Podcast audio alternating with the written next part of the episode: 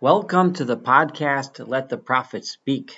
Today we will continue with our study of the book of Shmuel, that is the Shmuel Aleph, this book of Samuel, the first book of Samuel. And uh, we will be studying chapter 4 today.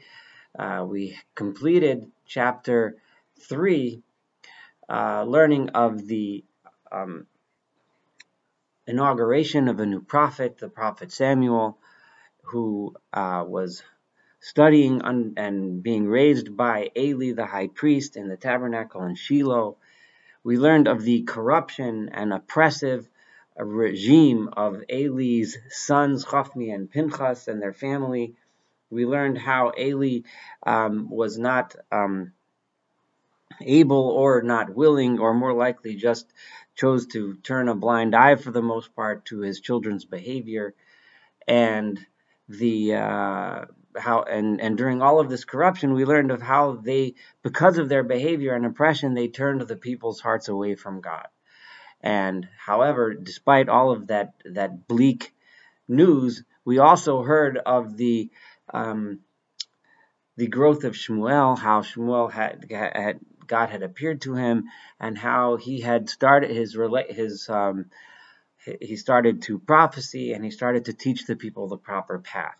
Now, in the next few chapters, we are going to learn of the demise and the end of, of the family of Eli's reign over the people, and the demise of the two sons of Eli and the demise of Eli himself. We're gonna I'm giving you a little heads up as to what's to come.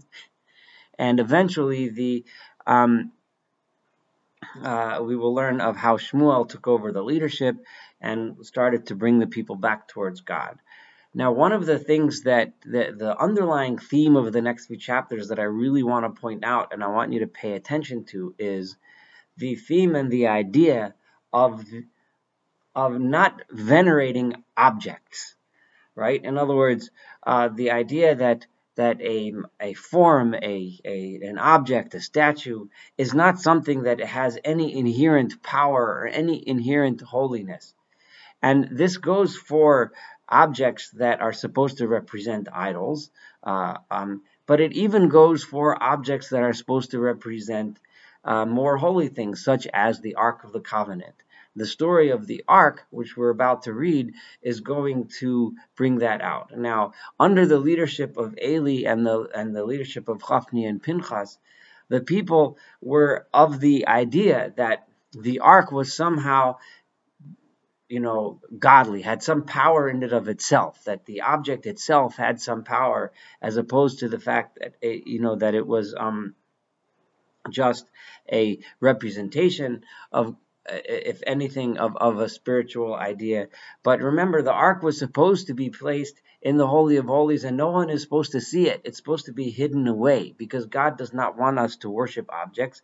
God does not want us to assume and think and believe and live our lives as if objects had any power. Objects have no power.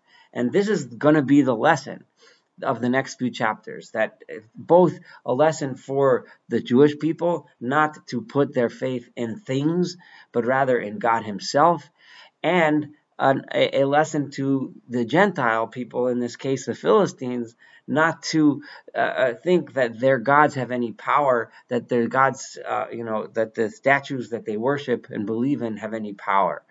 Um, there's several there's other ways people a lot of people read this as if the it's trying to teach you that the ark was somehow more powerful than the philistine idols. But uh, and you'll see what i mean as we go through this but that's a huge huge mistake because we will find that it is god that's running the show. And the point of these chapters is to demonstrate that it is god only god that runs the show. And to the extent that you put your faith in in objects whether it's the ark or the statues of, of, of, of pagan gods.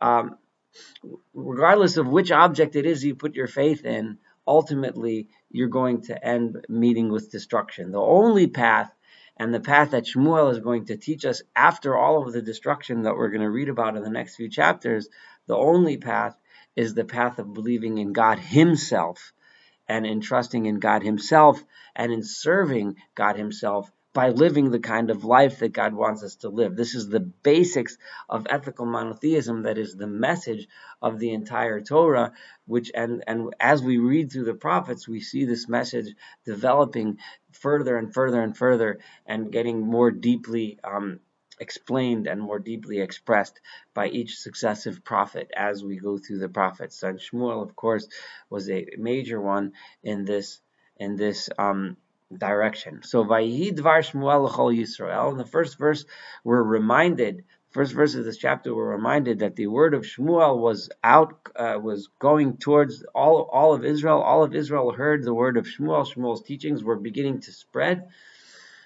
However, we're going to put Shmuel aside for the rest of the chapter. Shmuel is there. We're reminded that he's there. However, the people are still being led by by Eli and his son's family. Yisrael Plishtim, and the people of Israel went to encounter the Philistines. Uh, this is uh, the, the the encounters between the Israelites and the Philistines already started in the book of Judges. We heard about their encounters, and these wars will continue until uh, until several generations into the future.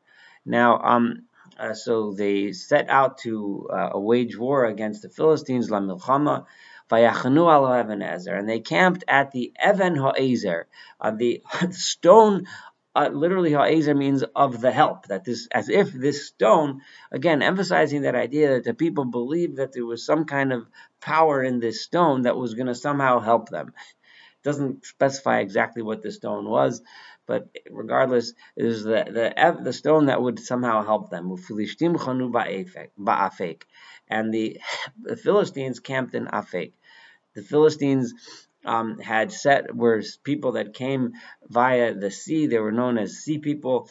Um, they had come, uh, we now know from archaeological evidence and even genetic evidence that the Philistines originated in, um, in, in the European uh, areas uh, bordering on the Mediterranean, so from Greece uh, and uh, and Iberian Peninsula, other places, uh, and there, so they were essentially Europeans who had come across the Mediterranean by ship, settled, and eventually settled in five towns, five main towns, which we're going to read about uh, uh, along the uh, southern coast of what's now modern Israel and, and Gaza. And those five towns were Gaza, um, uh, Ashdod, Ashkelon, Ekron, and Gat.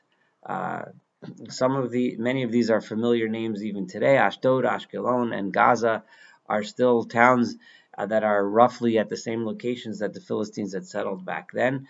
Ashdod and Ashkelon in Israel, Gaza and the Gaza Strip, and um, and Ekron and Gat are Gat is a town in Israel today, but it's probably not at the same location.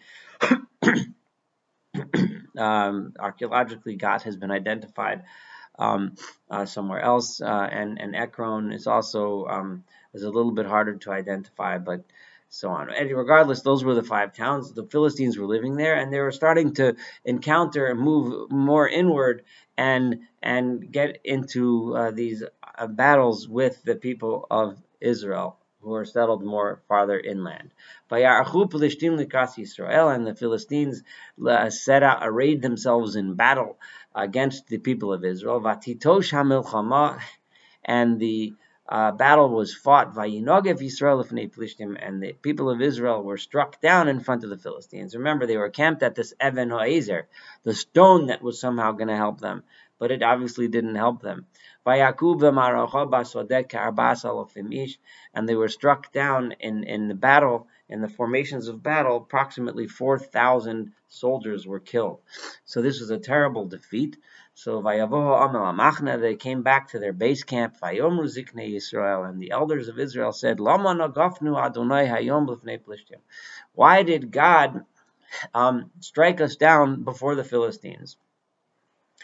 So and then their answer is very telling. Instead of thinking we should we should uh, we should pray, we should fast, we should improve our ways, we should uh, improve our lives, improve who we are in order to gain the favor of God. Rather, let's do something else. We need more magical powers. Let us take to us from Shiloh where the tabernacle was at Aron Brit Adonai, the ark of the covenant of God, and he meaning He, God, will come among us because um, uh, uh because we now have the ark, and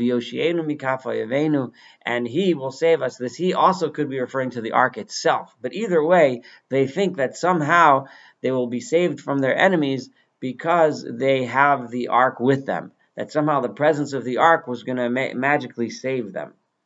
So, Vayishlach Am Shiloh, the people sent uh, uh, messengers, they sent a delegation to Shiloh, Vayisu Misham et Aron and they carried from there the Ark of the Covenant of God, Tzavaot, the God, Lord of Hosts, Yoshev Akruvim, the one who resides between among the cherubs, um, the cherubs being the the the um, angelic uh, figures that that stood atop the ark.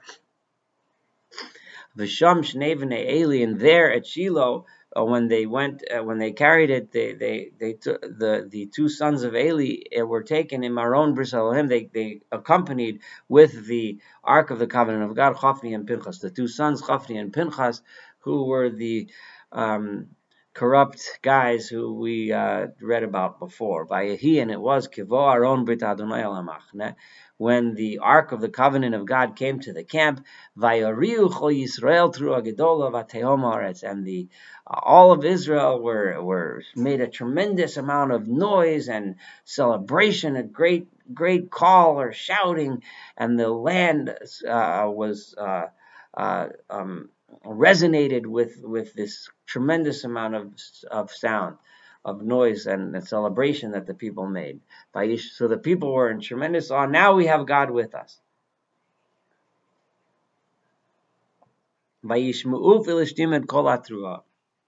The Philistines heard all of this sound. And they said, What is this sound, this tremendous noise that is coming from the camp of the Hebrews?